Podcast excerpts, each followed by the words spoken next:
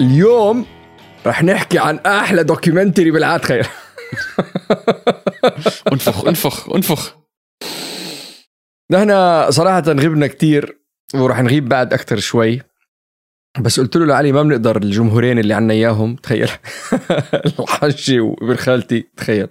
الجمهورية. آه، جمهورين جماهيرنا المخضرمين كلياتهم نغيب عنهم كتير. حبينا بس هيك نتواصل نعطي update صغير عن شو الشغلات اللي عم نشتغل عليها آخر فترة. ليش غايبين وإمتى رح نرجع. عشان كمان تلحقوا علينا على مشاريعنا الثانية يعني إذا بتحبوا المحتوى اللي إحنا بنطلعه على من الأول والمواضيع اللي بنحكي فيها بي من الأول بجوز تعجبكم كمان المواضيع الثانية اللي بنحكي فيها. ألا وهي صلنا أنا وفترة أنا وفترة صلنا أنا ووسام لفترة. شغالين على documentary اسمه أنا ما بفهم بالرياضة. آه، كتابة وتقديم وسام إخراج ومونتاج ومنتجة آه، أنا علي. علي فوسام أعطينا بس أو أعطي المستمعين ملخص عن أنا ما بفهم بالرياضة.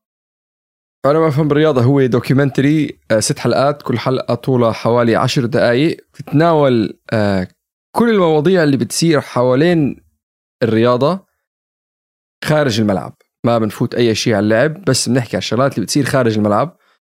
ست حلقات بيحكي عن آه، السياسة والرياضة العنصرية والرياضة آه، كيف الجمهور بيغير ميادين سياسية لما يكون عنده طاقة وهذا بيشرح لك ليش.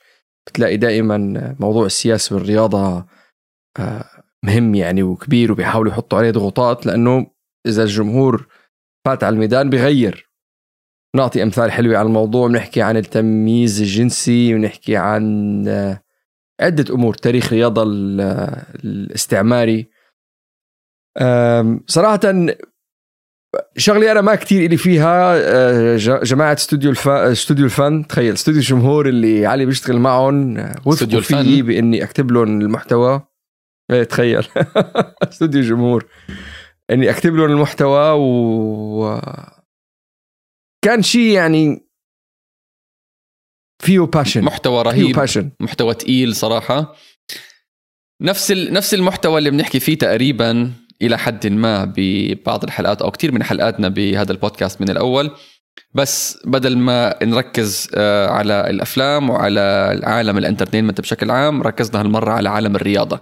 وكونه وسام ما بفهم بالرياضة وما دخله بالرياضة مش زي أنا ف ودائما بقعد معنا وبقعد مع الشباب وبنحضر هالمباريات والى آخره مين هذا شو بيعمل شو كذا. فدائما وسام بمخه المشتت مرات بقعد أفكاره بتقعد بتروح أماكن تانية.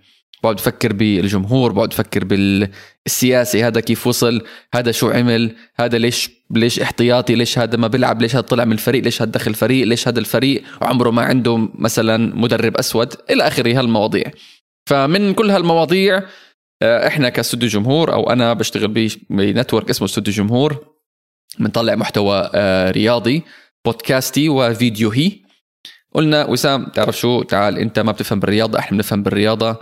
We'll give you a platform to آه، تعبر عن طاقاتك وتعبر عن مشاعرك وبخبرتك الكتابية وأسلوبه ال- الرهيب صراحة بالكتابة وبالإلقاء وبالعرض. آه قلنا خلينا نجتمع مع بعض. واشتغلنا مع production house بالأردن اسمه Mugshot Productions they did a very good job بالفيديو. الفيديو على فكرة موجود على يوتيوب على قناة استوديو جمهور وإذا بتحبوا بس تسمعوا البودكاست. عشان في audio version كمان موجود على كل منصات البودكاست آه تحت اسم أنا ما بفهم بالرياضة أو بالإنجليزي I don't know sports very nice رح نحط كمان I think أول دقيقتين. إذا بعدكم عم تسمعوا الدقيقتين اللي جاي هني من أول حلقة. في كتير حكي إنه الرياضة مش المكان للسياسي وكتير رياضيين دفعوا الثمن لتدخيل السياسي لرياضتهم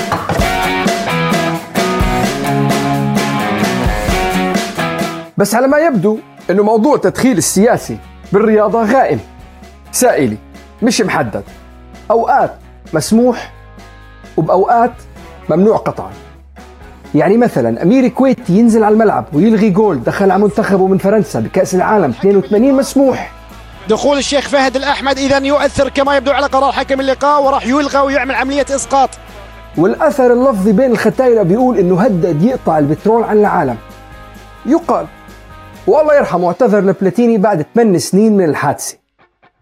بس قبل هالحادثة ب 20 سنة لما عدائيين اثنين تومي سميث وجون كارلوس وقفوا رافعين إيديهم بقبضة احتجاجا على معاملة السود بأمريكا.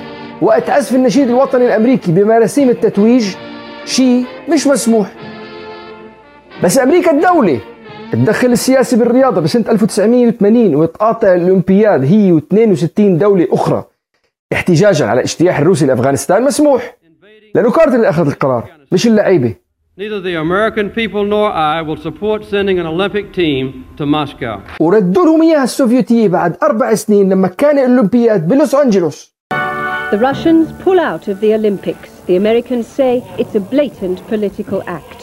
هذا عادي مسموح لأنه دول عم تلعب مع بعضها نحن ما دخلنا. بس لاعب الدنفر ناجتس محمود عبد الرؤوف ما يتواجد على الملعب. وقت عزف النشيد الوطني ب 96 احتجاجا على معاملة السود غرم أكثر من 60 ألف دولار لأنه مثل ما بتعرفوا تدخيل السياسي بالرياضة مش مسموح. انبسطوا وأعطونا تعليقاتكم أعطونا مقترحاتكم. اللي ممكن يطلع يخطر على بالكم وبنرجع لكم بعد رمضان إن شاء الله بمحتوى جديد. جديد.